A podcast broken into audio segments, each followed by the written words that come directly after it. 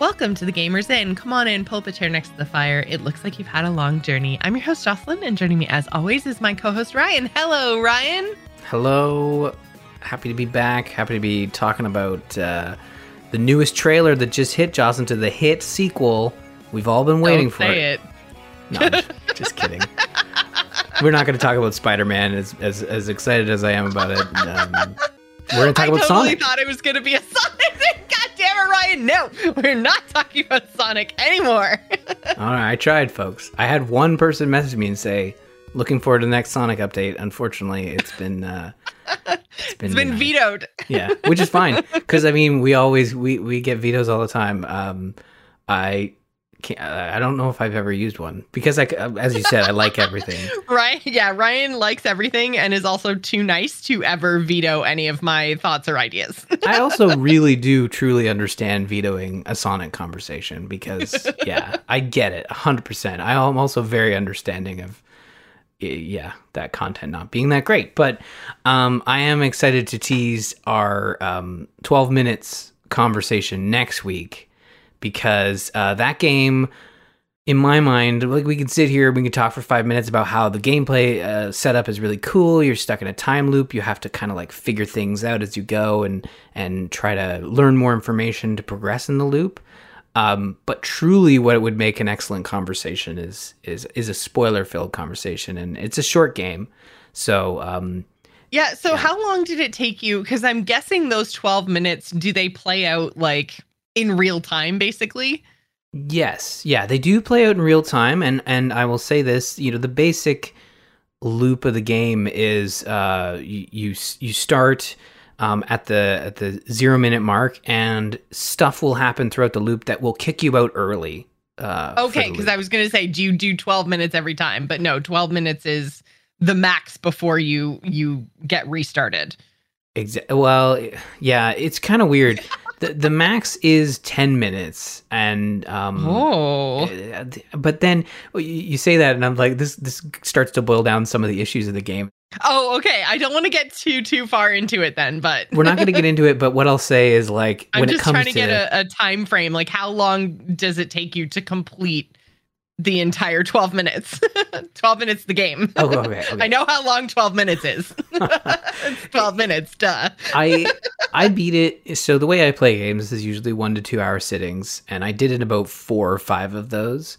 And I did get stuck a couple times. And I will say this, there are guides out there, but there are not very good spoiler-free guides out there. So if you do get stuck, usually you can figure out a way to get unstuck by just someone saying like, oh, did you try this? And unfortunately, guides are guides. They tell you everything you need to do to finish the game.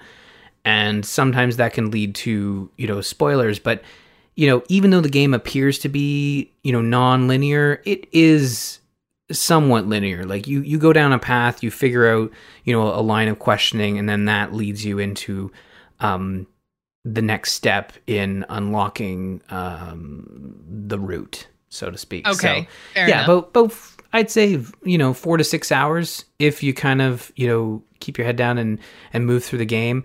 The biggest hurdle is going to be, you know, the controls, especially if you're playing on Xbox. I'd actually recommend playing on PC because it's a very old school adventure inspired game where you have an inventory.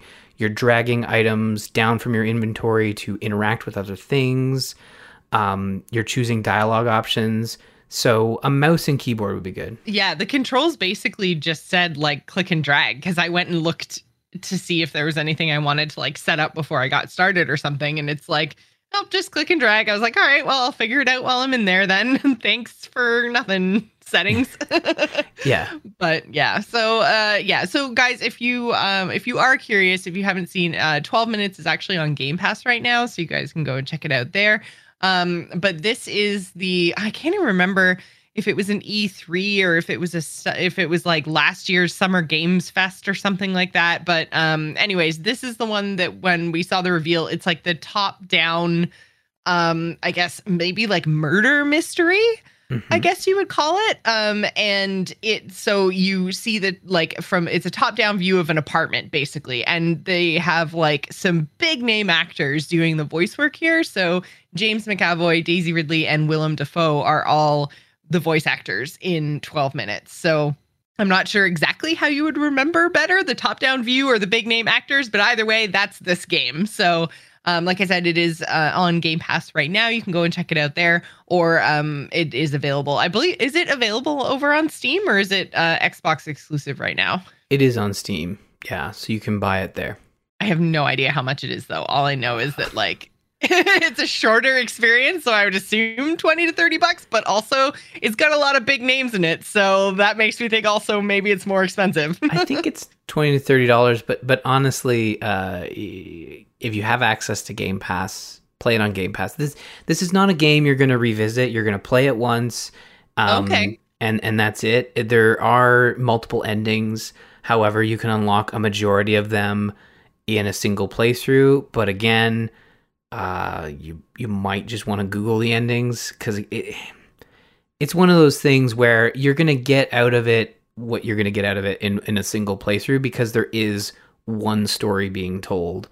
And it's about the journey, not necessarily the destination, right? Like, it's the fun of, well, quote unquote fun, because I mean, if you know what you can do in that game, I don't want to necessarily, you know, say it's fun.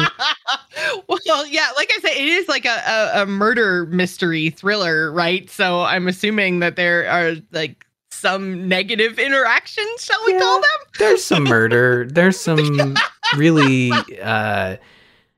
you know what? I can say this. Yeah, like, you know, we don't want to spoil anything, but yeah. let's save it for when you've played it, because I think honestly, this is a game that deserves a no holdback conversation in terms of spoilers, because there's a lot to be said about the mechanics that tie into the story, and you can't really talk mechanics until you talk story, and you can't talk story without talking mechanics, and vice versa. So we'll leave that conversation for next week. So if you guys want to give 12 Minutes a look and then follow along with our spoiler conversation next week, please do that. Obviously, we will put some timestamps in the notes for next week, depending on how long our conversation ends up going. So you can skip the spoiler stuff if you want to. But if you'd like to play along, then go and check out 12 Minutes. This has been your 1 week Gamers In spoiler warning.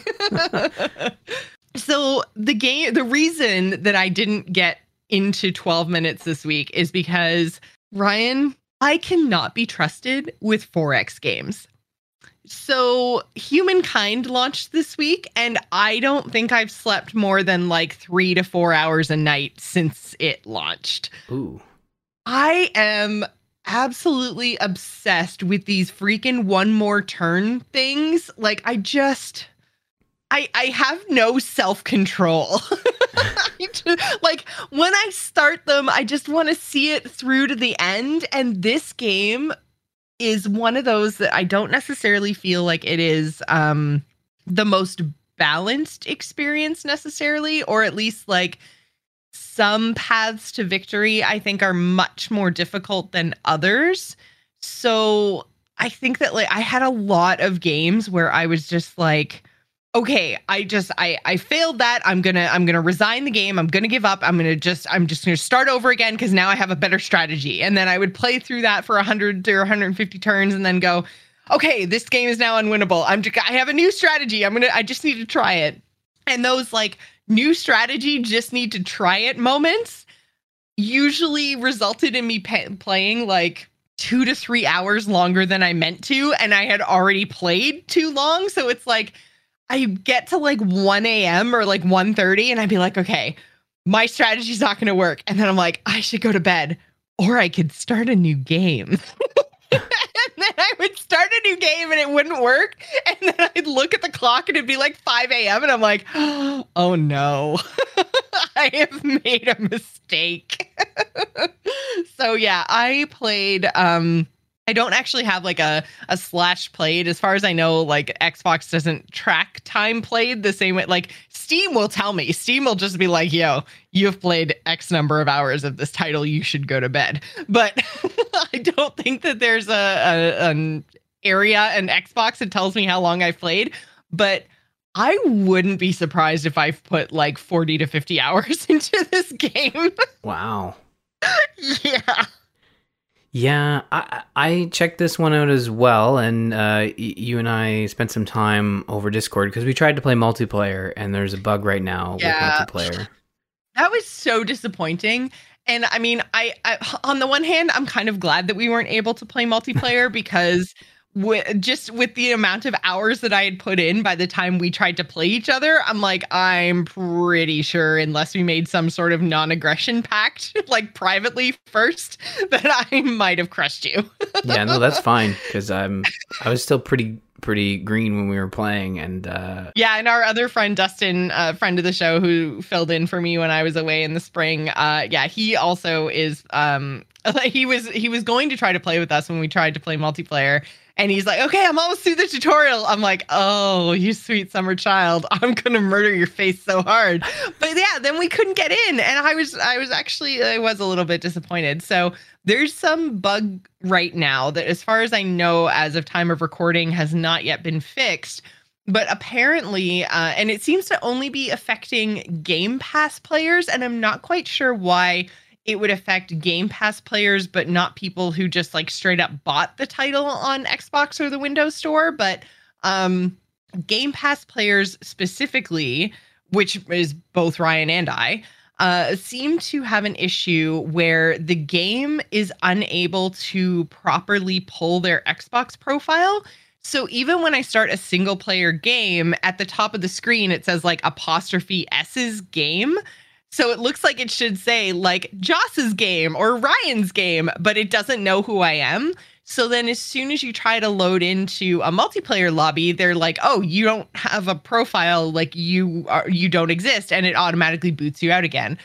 So we couldn't even make like a private multiplayer lobby just for the two or three of us. It just wouldn't let you in, and also wouldn't let us join on other people. So it's not even like we could have somebody else create a lobby that we could go and join. As soon as you try to interact with the multiplayer interface, it's just like, nope, forcibly disconnected, get out. And now I did read this on their official forums, and I don't know like how accurate it is, because, you know, it's a forum. So I'm going to put a giant asterisk on this. But the current fix that's going around is to create a new Microsoft account. And I mean, I don't know, like some of you guys listening to the sound of my voice are going to be console players and maybe not PC gamers. And so you might not be 100% familiar, but like your Microsoft account just controls freaking everything now on PC. It's really frustrating. I don't like it. It's just everywhere. So the last thing that I want to do is create another account that might create like some sort of conflicts in my operating system or create a new user on my computer, or like, I don't know what it's going to do. It's Microsoft, and they try to think for me. And the more they try to think for me, the more they fuck it up. So I just really don't want another account on my computer. So anyways, that apparently is the fix. And then there was another post a little bit later saying, yes, that fixes it unless you add friends to that account. And it seems like what the problem is that Humankind, when it loads, is trying to scan your friends list and then like pull information about who's on your friends list, if they play Humankind, and if they have like an AI profile. Because that's one thing you can do, is you can like basically build your own leaders. And you can say like, it's that then like I could be like, oh, Ryan, like send me your AI profile, and you get like a little like code or whatever. You can download stuff from your friends, and then you can put them into your game as an AI, and they have like traits that you can give them that makes them act a certain way in the game and stuff. It's a really cool idea. But I guess in the loading and the trying to pull from your friends list part, if you have 14 friends or more, 15 friends or more, then I guess Xbox actually limits the number of profiles you can pull so that it doesn't basically get like DDoS or whatever. So it limits the number of requests it can get in a certain amount of time from one specific place. So then it hits the 15th thing. And if that 15th thing isn't your own personal Xbox profile, I do not know why it tries to pull the player's profile last, but it does. So yeah, people have figured out that this like 15th slot has to be your friends list. So like either you delete all but 14 of your friends off your friends list, start a new account, or, you know, like those are the kind of fixes that are out there, which I don't really consider to be fixes. And yeah, so right now it's just multiplayer is broken. You can still play single player without your profile and you're still getting all your achievements and stuff.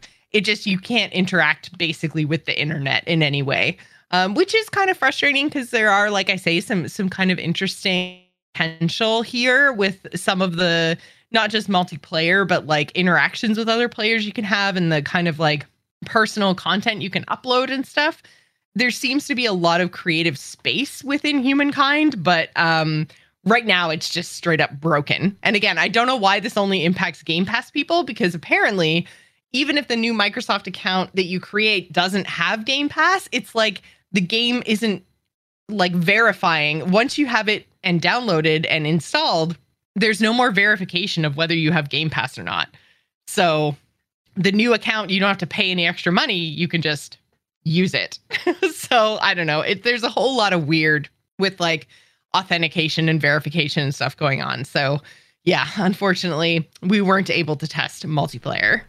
No, but we did test the limits of how much sleep we could go without. And, you know, here's the thing.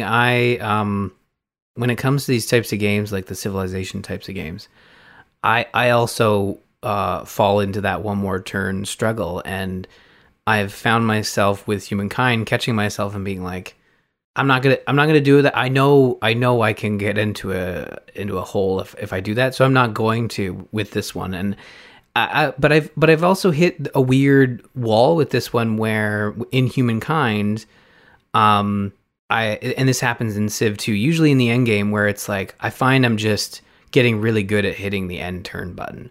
And that's all I'm doing. So I was just playing, I've only have one game on the go and I haven't finished it yet. And I think where the struggle I'm hitting is that it felt like there was more active stuff to do in Civilization. Whereas in Humankind, it's all very, you know, passive, all of the stuff you're doing. So as you're trying to progress through the ages, you're earning these points, and a majority of the points you're trying to earn are based on sort of passive, you know, non-active stuff. Like there is some stuff for like building and founding new, you know, territories, but like eventually the map gets taken over, right? Mm-hmm. And then that stops. I really enjoyed that.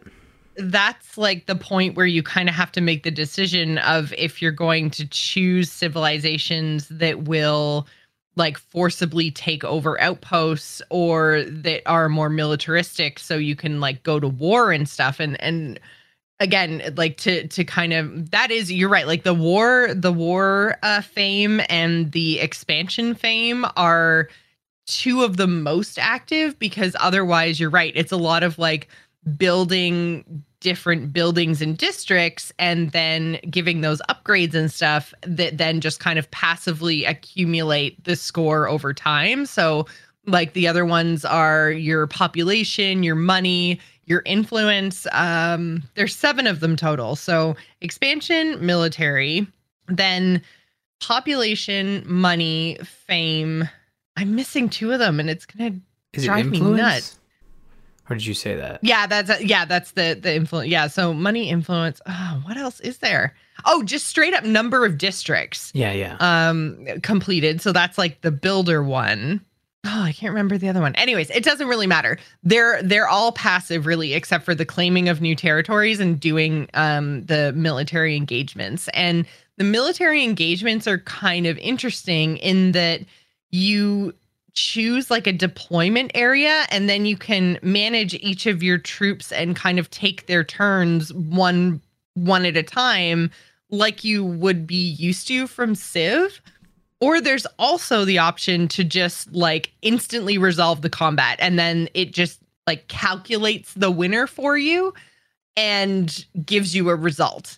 And then there's no undo, there's no taking it back. I guess you could load a previous save, but like, yeah, it's very much like if you push the instant resolution button, then it's exactly what it sounds like. So it can take out that interactivity and give you even more of a kind of like passive, or I guess like, I don't want to necessarily call it passive, but I think more of like a macro view of stuff where you can just say like, all I want to do is worry about the big things, like the layout of my civilization and the rate at which I'm accumulating resources, and then possibly like the diplomacy side of things. Because the thing about Humankind is there are a lot of sources of complexity in this game.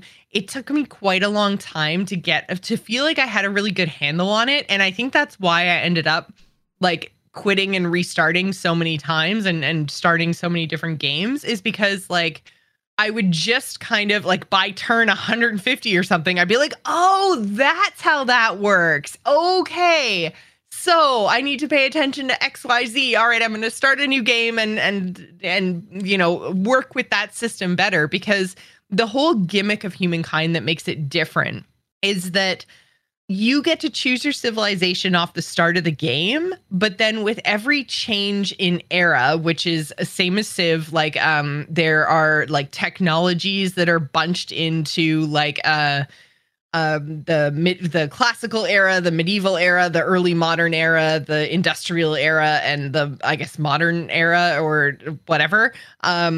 So there's like 5 times in the game where you can choose to change your civilization, which means you can start the game as somebody who's more like military focused. And then in the second era, you can be like, okay, I have a lot of territory now.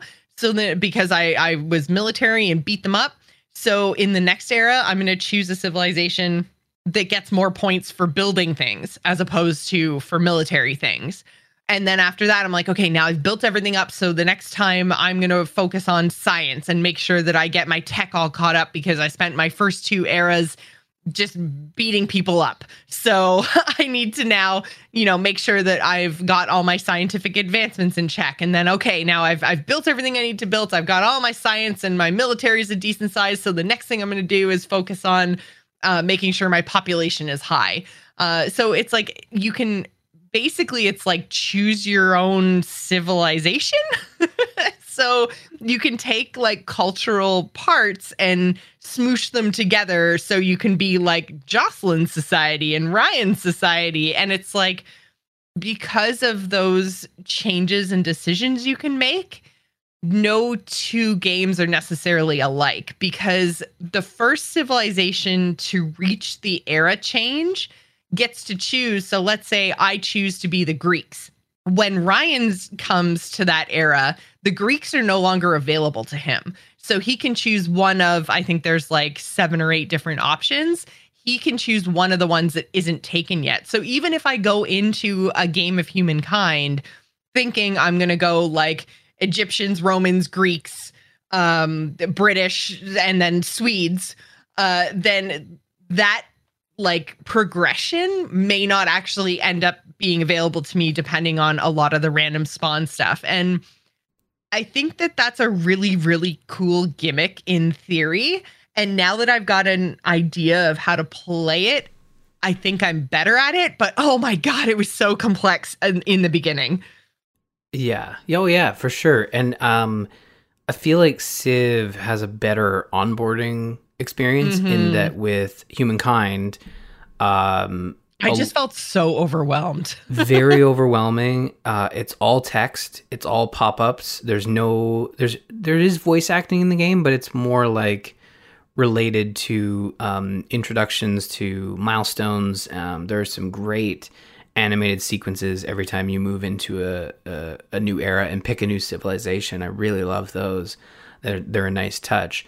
But in terms of the tutorials, you have to read everything. Well, and the other thing is too, even if it was read to me, I'm not sure I would still like understand it, because there's a lot of similar systems from this to, you know, other games, other 4X games that I've played, like most notably Civilization. Like Civilization is like the big franchise in this space, right? So obviously we're going to be drawing a lot of comparisons to that, but it's very much like they they use some similar technology, or not technology, nomenclature, like names for things.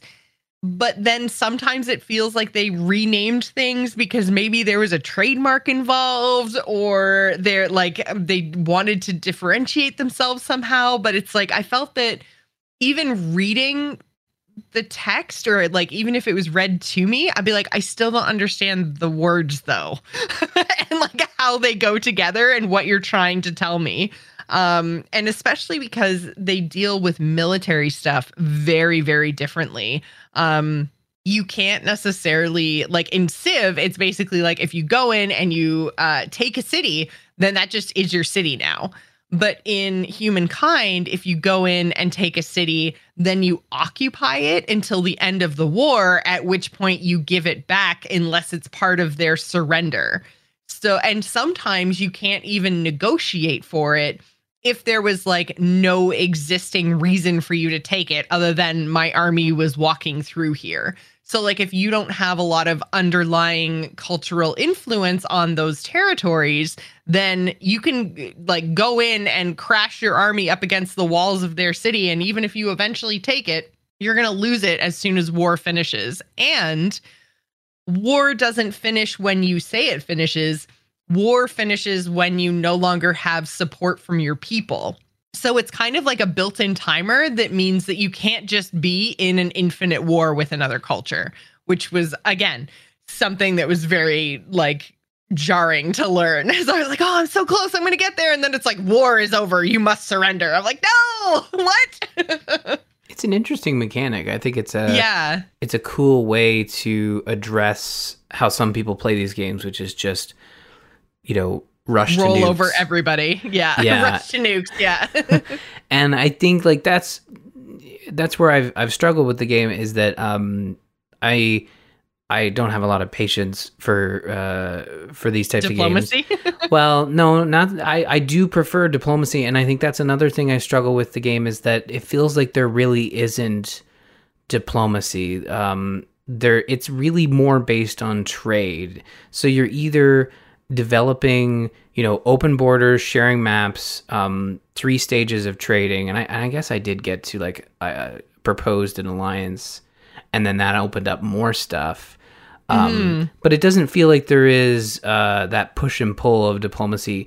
Like once in my game, I found all the other, you know, civilizations in the world suddenly opened up outside of just these 2, you know, that happened to start on your continent. Exactly. It kind of it became this scenario of them just making demands of me and saying like, you need to convert to our religion right now. And I'd be like, no, like I'm good. No. And they just kept, every turn they'd send it to me. Yeah. And you know, you can leave it there. When they make demands, you can leave it there. But I think that blocks trade. So if you set up trades with these folks and they come in and say, hey, we really want you to convert, if you don't process that trade or that grievance, that demand. Yeah. Now I'm trying to remember, is it demands that block trade? Or I know it's grievances for sure, but there might be a difference between the 2. And again, this is where it gets a little confusing. Yeah, this is very, and I feel like a lot of the systems in Humankind are this way, that they are, it feels like you just get in the weeds on so many things, and there's maybe not as big of a payoff as there should or could be, because you're right, there's grievances, and then you can turn those grievances into demands. So it's basically like, hey, you've done a thing I don't like. And then I can choose to say, it's cool though. Or I can say, hey, give me money, territory, convert your religion, whatever. And turn it into a demand. And then that's a thing that they have to respond to and say yay or nay. But you're right. If they say like, hey, I don't want to do that, but then that condition still exists at the beginning of the next turn, they'll send it again. So it's like, you can deny it however many times. But the other thing is, when you're denying things, you're giving them like reasons to go to war, basically. So their support gets higher and higher and higher the more times you say that you won't do it. So you kind of have to have like the military to back it up in case they decide to go to war with you. But then also, like, it makes it feel like you don't have as much choice as a player, because you feel like eventually you have to either do the thing or go to war, and you may not want to do either one of those things, which maybe is realistic, but I think falls into the category of, like, just because it's the right way or the realistic way, does that actually make for fun gameplay? Like, it's like nobody stopped in some of these cases to ask, is it fun to have the same notification from the same civilization about the same issue pop up at the start of every turn? Maybe that's not fun. No, I can confirm it's not fun. Yeah. And I think, like, and I keep going back to Civilization because that's the one I've played the most again, of. It's the one, yeah, we're close to, right? Yeah, and I also think Civilization is the one 4X game that I played when I had a lot more time to focus on games. And I keep thinking, well, maybe there's I think I figured out the reason why I can go back to Civilization is because I have that muscle memory from playing over the last 15 years of Civ games that I have played. Whereas Humankind, I'm coming in fresh and I'm having to learn all these systems over again. And I don't know if I have the patience. But I am enjoying sort of, I do like a good, like, podcast game. So this is a great game. You can have the podcast running over top, pause it whenever the guy talks, but it's very minimal talking. It does not come up a lot. And you can turn it off too. And you can turn it off. And the music is really cool because the music changes whenever you change your civilization. So that's also great, because I remember when I was playing Civilization, you just hear the same Canadian theme for, like, the 100+ hours over the 1,000+ turns. Whereas in this, if you switch from, the British to the French, you're getting a different soundtrack in the background. So that is I really love those touches where they do make changes to not only the background music, but also, like, the look and feel of your empire when you change civilizations. And I like that ability to kind of mix things up, because it would make every single game you play unique. And that is really cool for folks that really love these games. And I've found some fun there in terms of, like, I like the idea. So the way I did it was I was just sort of learning the ropes, and I just started building. And when we played, I played and shared my screen, and you kind of walked me through some stuff, which was very helpful, because early on you're kind of, like, trying to expand as much as possible. And I quickly realized, like, the person who shared the continent with me kept having these grievances with them that would pop up automatically. And I'm like, what is this thing that's happening here? And you said, oh, I'll go to the, I think it was the civics. Yeah. This, like, society area. Yeah. It's the pink button in the bottom left corner. Yeah. So you click on that, and then it shows, like, sort of the influence you have, or the influence of each city. And I kept noticing that. So I'm playing this whole game, and I kept noticing, I kept grievancing that this other player was, influencing my people. And I'd have this grievance to basically demand the city. And I'm like, why is this person trying to steal my stuff? Turns out it was the opposite. I was stealing their cities, yeah, because I was doing so much trade with them. Yeah, they were doing a poor job of governing your people. And Ryan was like, but they're not my people. I'm like, yeah, but they are. If you look at the, like, culture layer, which is down below, which even though it's a territory owned by one civilization, you might actually culturally, they're more similar to you than their owner. And so when that happens, then you get mad because you're like, God, you're such a bad leader. I could lead them better. Give me your city. Yeah. And that was again, like, now that I know that going back in, I feel like this game might be worth doing at least one or two games to kind of get the idea and then see where it goes from there. It probably took me a good 5 or 6 matches. And like I say, I conceded a lot of them around the 150 to 200 turn mark. I think I've only completed 3 different games now, all the way to 300 turns.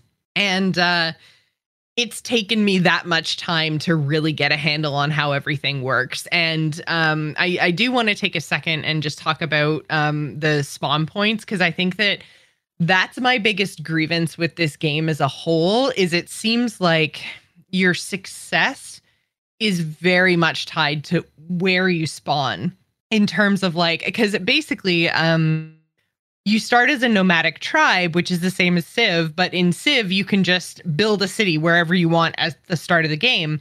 But in Humankind, you need 5 influence in order to found a city. And this might be the difficulty level that I'm playing at.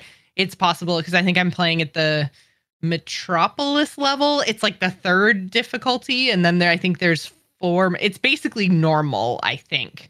So anyways, you need 5 influence in order to be able to found your first city, which is all fine and dandy, but you can't get influence without a city. Or if your nomadic tribe discovers something randomly spawned on the map, which means you could be wandering around for 5 to 10 turns before you actually find something that gives you influence that allows you to found your first city, which then means you're 5 to 10 turns behind everybody else, which was very frustrating. And then the strategic resources on the map are also very scarce. And so, like, for instance, the last game that I played, I think there were 3 continents on the world, and there was absolutely no gunpowder on my home continent. Like, the whole entire thing, there was no source of gunpowder. So I was just like, okay, so now everybody else in the world, except for me and this one other civilization that's on my continent, like, we just can't get any of these resources. And we don't have relationships with the other continents yet good enough to trade gunpowder. So that's just a whole era's worth of military that we're going to be behind. And I was just like, man, like, and you can't tell whether, like, basically, it'll show you a little diamond on a map if there's a strategic resource, but then there's a question mark. So you don't actually know what it is. You just know that at some point in the tech tree, there's going to be an important resource that's going to spawn there, but it could be anything. And so, like, we had no idea that there was going to be no gunpowder on the map, and you can't really build around it. And if, you know, it's way too late if you're, you know, waiting until gunpowder is in your era to try to find it, then you're just going to be behind. So, like, again, it is, I feel like more so than any other game I've ever played, spawn just makes such a huge difference, like both in the speed at which you can build your first city and therefore start building up your empire, but then also like where your strategic resources are. Like, it just, a bad spawn can totally kill your entire game. And that doesn't feel great, because you usually don't know until you're quite invested that your basically game is in an unwinnable state. So, yeah. Yeah, no, for sure. That kind of bums me out.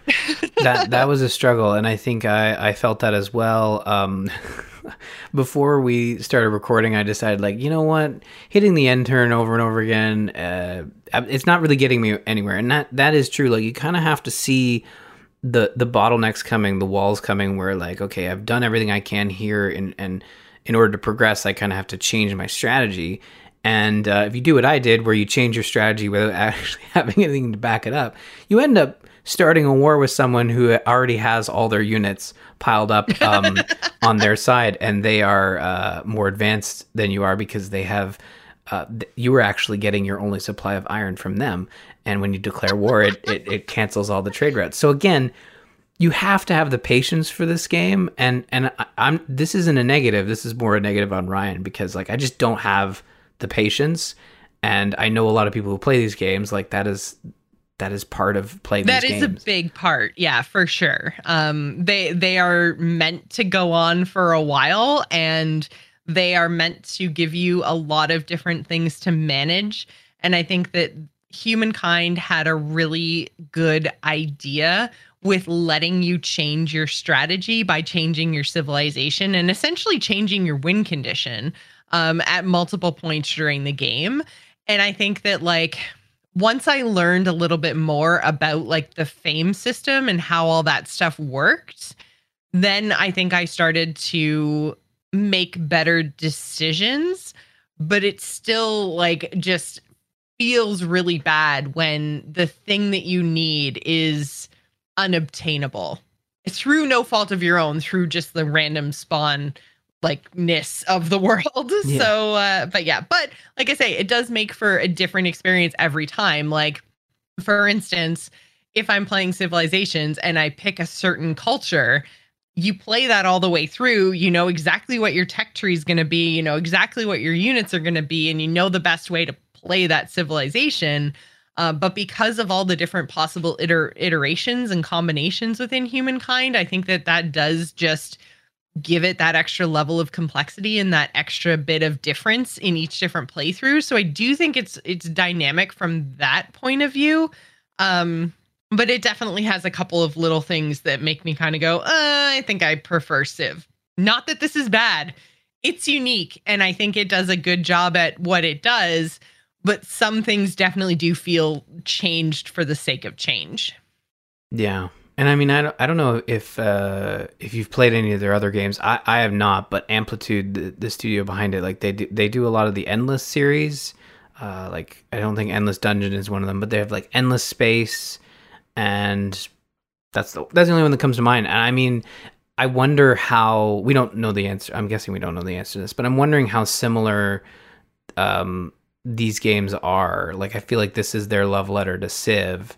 But it would be interesting to try one of their other Endless games to see what it's like, because... Mm-hmm. To compare it, yeah. Yeah, because this very much feels like them doing a Civilization-type game. But I know they've done other 4X games that are really well-received, so... I've always wanted to try them. I just, again, I haven't had the guts to boot it up, because I know it's either going to be like, why am I reading so much, or oh man, I don't know what's going on, you know? Yeah. I struggle with that for sure. You have to be in the mood. You have to be have the time and the patience and the attention to detail. It is a very intense genre in general. And yeah, so I think that this is worth a look, especially if you have Game Pass, just because then you can try it for free. Well, free on Game Pass. So I do think it's worth checking out if you do like Civilization, because like I say, I'm going to call it a gimmick with the changing of civilizations throughout, or the changing of cultures throughout. But I mean, a gimmick almost has a negative connotation to it, and I think that this is actually really positive. It's really interesting. Every new culture that you choose gives you a new win condition, gives you a new stacking buff to your civilization. So there's some piece that will stick with you through your entire playthrough. So, like, for instance, right at the very beginning, you choose, like, do you get like +1 science, +1 production, or +1 food? Based on your nomadic tribe. And that buff will sit with you through the whole entire game. And so it kind of like, it has an element of like building on itself in that way. But then each different culture you choose in each different era then also gives you a unique building that you can build, as well as a unique unit you can build. So it's like, it does make for a very fun gameplay loop, I think, that does differentiate it from Civ. It's just some of the other systems are a little bit, but still, like, I think it has a lot of potential. I expect to see some stuff change just through patches and DLC and stuff. There's a lot of room in the interface for custom maps and stuff, and you know, downloadable content, like not necessarily like DLC, like paid DLC, but like community created content. They seem to have set it up with that in mind. So I think that this is going to be one of those things, like, try it now if you can get it through Game Pass. Otherwise, I think it is like a $60 game. So it's a little bit on the pricey side, but I would say try it now if you've got it on Game Pass and you can get it like for free basically, or you know, maybe wait like 3 to 6 months and just see what the development and patch cycle looks like. Because I think that there's a lot of room for improvement. That's not to say it's a bad game right now, but I do think that they're going places. I think they planned for the future. Yeah. Unlike me in my first 2 playthroughs. Yeah, for sure. I think this game has a long life ahead of it, and I know that Amplitude has done a really good job at supporting their previous titles with a bunch of DLC, often extending their life by years. So this is very much the beginning of Humankind, the video game. I look forward to seeing where it goes, because I think, man, with the amount of stuff that's in here now, it's going to be really exciting to see what they add going forward, because it is such a big game. So yeah, interested. We'll keep an eye on this one. Absolutely. And you guys can keep your eye on patreon.com/thegamersin if you'd like to support the show. Thank you very much to Adam, who is our patron of the month this month. They went over to gamersin.com. Patreon.com/thegamersin and threw a couple bucks our way. So thank you so much, Adam. And Ryan, you actually put something up over on Patreon this past week. Yeah, so I posted a poll for the update corner, which is it was the Xenoblade 2 update corner, but then I finished Xenoblade Chronicles 2, and I really liked the idea of like having a casual sort of weekly update. Like I played one session and I'm just going to talk about it, and it's like usually a 3-minute update or whatever. But I threw it to the patrons and the listeners to determine what I play next, and the poll is currently live. It'll be running for the next couple weeks until we get to the release of Tales of Arise, because that's one of the options. Others on there, Xenoblade Chronicles Definitive Edition. So again, taking Jocelyn's call to, you got to play the first one too, which is great.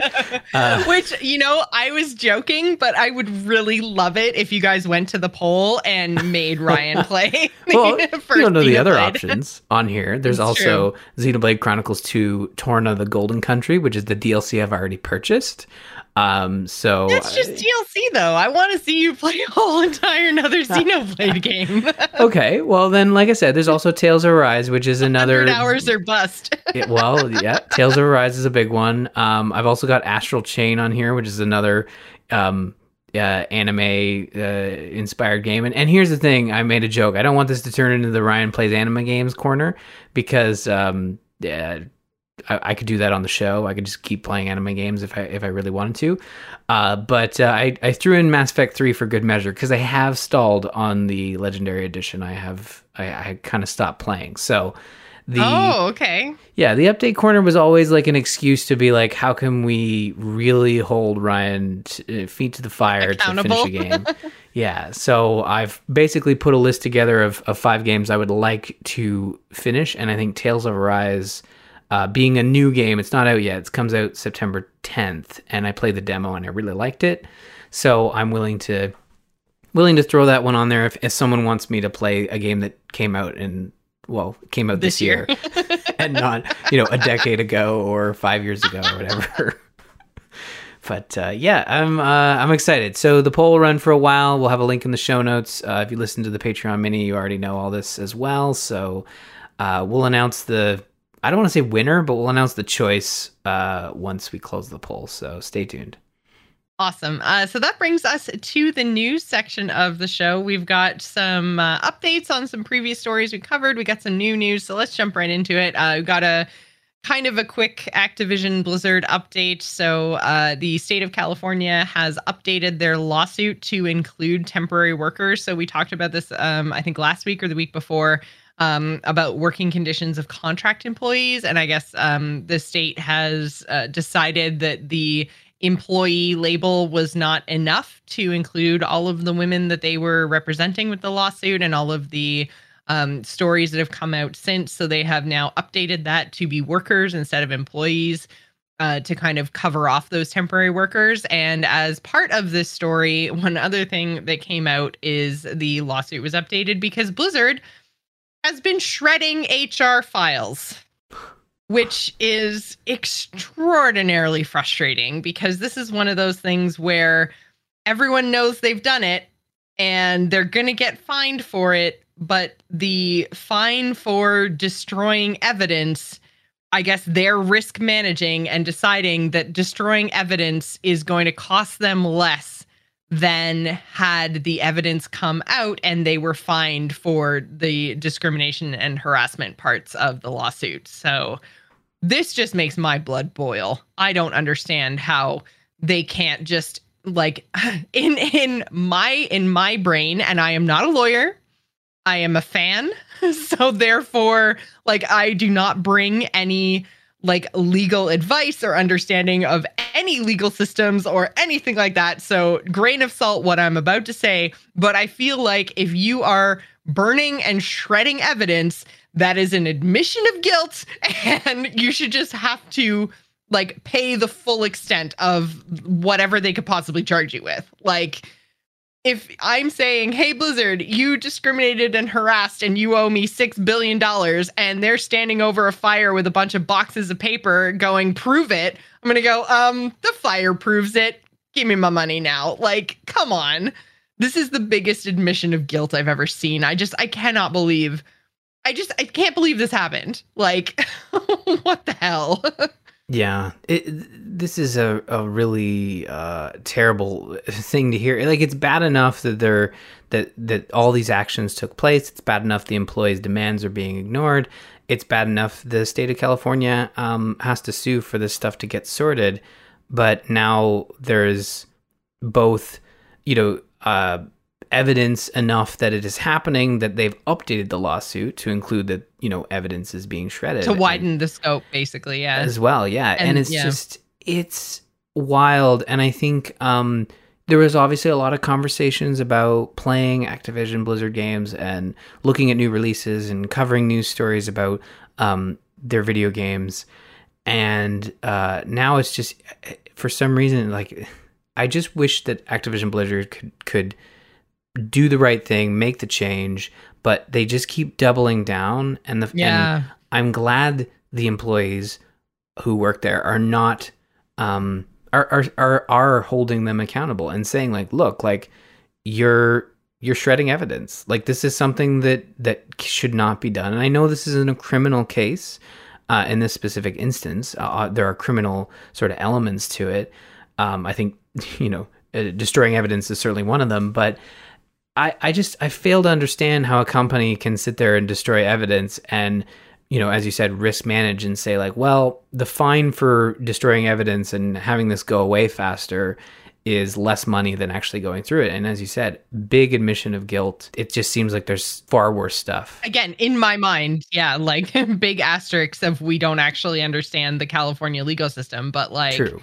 I just, it just kind of boggles my mind that it would be allowable for a company to destroy evidence in a way that everybody knows that they're doing it, and that be a smaller consequence, or that have a smaller consequence tied to it than the discrimination and harassment that they're actually guilty of. Like, I just, because now basically, like, they're saying, well, we know that you had files and records and you destroyed those files and records. And so Blizzard is now, or Activision Blizzard, I should say, is now basically being like, yeah, well, prove it.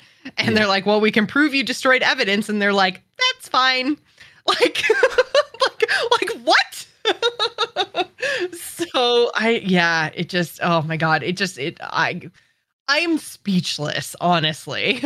Yeah. that is how the law works, that there isn't a larger consequence to these actions.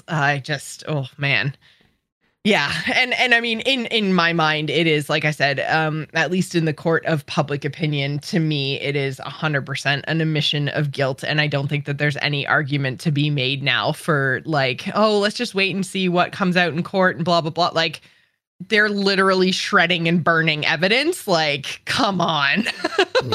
This, like we said when we first started covering the lawsuit, this isn't a did they or didn't they? This is a they did and how much do they owe for it question. So that obviously remains to be seen. And I don't think we'll have an answer to that question for quite a long time. But this is the latest in the absolute fucking shit show that is Activision Blizzard right now. And I just, oh God, I'm so mad. Like, I'm just so, I'm just so... So let's talk about another giant company that's probably also a piece of shit, Epic and Fortnite. We talked about, I guess last week or the week before, creating their Among Us ripoff, and the Among Us devs have now spoken out about that because that was the you know, the question last week was how much potential collaboration was there? Turns out some, but then Fortnite decided to just do it themselves anyway. And the imposters mode that they've decided into Fortnite just doesn't seem to be hiding the fact that it's just a ripoff of Among Us. And Epic, I said this to Ryan when this story, like when we're talking about it a little more after the Among Us devs actually did speak out a little bit, is like, it just, Epic is starting to give me that like, we're too big to fail, like come at me bro energy. And I just like, maybe it's because of all the Activision Blizzard stuff, but I feel like I have no sympathy for the big guy anymore. Like, I'm looking at Epic going, wow, you guys are a bunch of dicks. Like, that's what it comes down to. So some of the Among Us devs have come out and said that, like, they would have been more than willing to do some sort of crossover with Fortnite. Some came out and said that they had been in talks to do something between Among Us and Fortnite and, you know, like, potentially bringing that content into that game. And then Epic just kind of said, you know what, we don't actually have to make a contract with you. We don't actually need your permission. You haven't trademarked anything. And the Among Us devs talked about that as well. And basically said, we, first of all, like, you shouldn't be able to really like, or we didn't think that it was good for the industry basically to try to copyright our base game mechanics, which is basically like we talked about before. Among Us is based on a lot of those games like Mafia, Werewolf, like those kind of style games where it's a lot of like hide your eyes and then guess who the bad guy is. They're like, you know, that predates us. But then also the part that they probably could have copyrighted, but again, thought it was better if they didn't, was the going around and doing tasks part. So that is what makes Among Us a little bit different, is that there are things that you have to do and there's like a win state for both sides and it's active, which is interesting. It's not just, you know, name all the imposters and then, you know, the good guys win like in Mafia. So they had the option of like copywriting those mini games within that Mafia style of larger genre and chose not to. And now they're kind of like feeling the brunt of that decision, I guess, because Epic is just walking all over them. Yeah, it's interesting. You know, you said at the beginning, you know, you don't feel like you can defend big companies anymore. And I think here's the thing about Epic. Obviously, the original conversation about defending Epic came around the Apple versus Epic stuff. Mm-hmm. And, you know, Epic's a big company, but there's always a bigger fish in the sea. So Apple and Google being like monstrously bigger than Epic. But just because there's a bigger fish and this in Epic is fighting Apple doesn't mean that Epic can't then turn around and be a really terrible, bad company here. And they've certainly done this before. Like they did this with, you know, PUBG. It felt like they hadn't done it in a while. They were doing a lot of, you know, collaborations with major, you know, licenses like Star Wars, Marvel, DC. And well, that's the thing. They seem to play well with the other big guys, like the Marvels of the world. But then like they also steal a lot of stuff from like the little guy. Like you say, like PUBG was very popular, but small team. Like now Among Us, very popular, small dev team. But not only that, but also like pop culture stuff, like TikTok dances and things. Like, you know, someone makes up these dances and then Epic just is like, yeah, we own that now, and throws it in an emote, copyrights it, and runs with it and makes a gajillion dollars. And it's like, so again, like they play well with the big guys, like the Disney Marvels of the world, because if they just stole Captain America, Disney would put them out of business. So it's like they play well with people who can like punch at their weight, but they punch down all the time. So yeah, I'm so sick of these big corporations, man. Yeah. Well, I mean, you know, we don't really play Fortnite here, and I know a lot of folks do. Obviously, it's a very popular game, and I've heard a lot of, you know, talk about this specific story with the Among Us sort of, you know, content steal and or concept steal. But I think like one argument I heard that was really compelling is like, well, it, and again, does not excuse Epic's behavior, but it's kind of like, I don't want to say flavor of the month, but Among Us had a big moment, and I mean, I know it's still huge, but their big moment has, I think, faded a little bit. But in this instance, I think that's fair. Yeah, I think a lot of people are saying maybe Epic just can't stand to see their players leave their game, because when you leave the game, you're not spending money, you're not buying whatever Fortnite bucks or whatever in the game. And I think that's an interesting argument, and again, as a free-to-play game, you do have to find new and interesting ways to keep your player base engaged, and again, not defending this behavior, I think it's really, really shitty, but from a business perspective, they're probably looking okay, what's the big thing, how do we incorporate it into Fortnite? And again, for the longest time, it was, let's put the Star Wars in, let's put the Marvel characters in. And just new skins and new characters maybe isn't enough. So now we need new game modes. And they're going to take inspiration from the smaller people around them. I don't know. It just, I mean, and even and you can say Among Us is part of a larger genre and stuff. But when you look at even the maps that Fortnite is showing, they're with one or two rooms flipped, but basically the same map. And it's very much they're not even trying to hide it. So I don't understand why, a company like Epic can't just see the light and be let's be the good guy here. We can totally make this imposters mode, no problem, but let's work with the indie company to coordinate it, which it sounds like they did. There were a couple of devs that were we were talking to Epic guys and we were gonna bring Among Us to Fortnite, and then we learned with everybody else through this announcement that they were making an imposters mode. What? So they were totally blindsided, and it just, oh man, why? Just why? So anyways, that's what's going on with that story. We'll continue to update you guys on both of those things as they come. But Ryan, please tell me that there's some good news coming out of Xbox this week. Can we end on a positive note, please? Okay. Well, a lot of pressure on Xbox here, but we'll try our best. Xbox had their Gamescom opening ceremony. It was 90 minutes of basically updates to games we already knew about. Not a lot of surprises. But the big announcement that I kind of pulled out of here was that Xbox Cloud Gaming is coming to the consoles this holiday. So continuing their slow rollout of cloud gaming. Slow and calculated rollout. I think it's been a really good and stable rollout.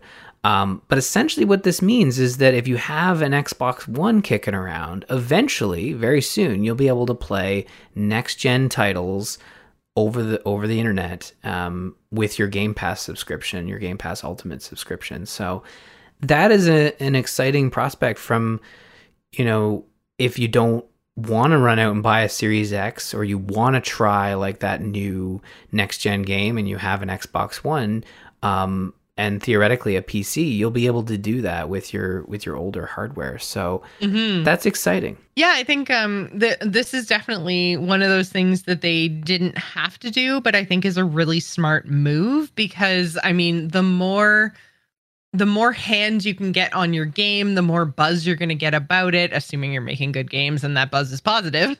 But you're always going to want more users, right?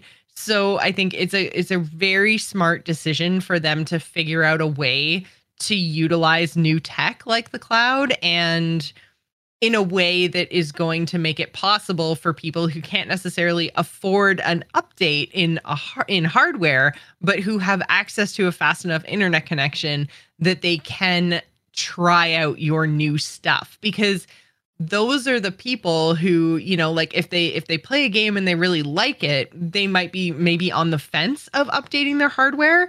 And then, they play a couple of your games through Game Pass on the cloud, and they're like, oh, wow, this is great on my Xbox One through the cloud, but I bet it's amazing on the Series X. And maybe those are the kinds of people that you get to convert to your new platform. So I think, it's going to give them a user base that they maybe wouldn't have had otherwise, just because not everybody updates to the new tech right away.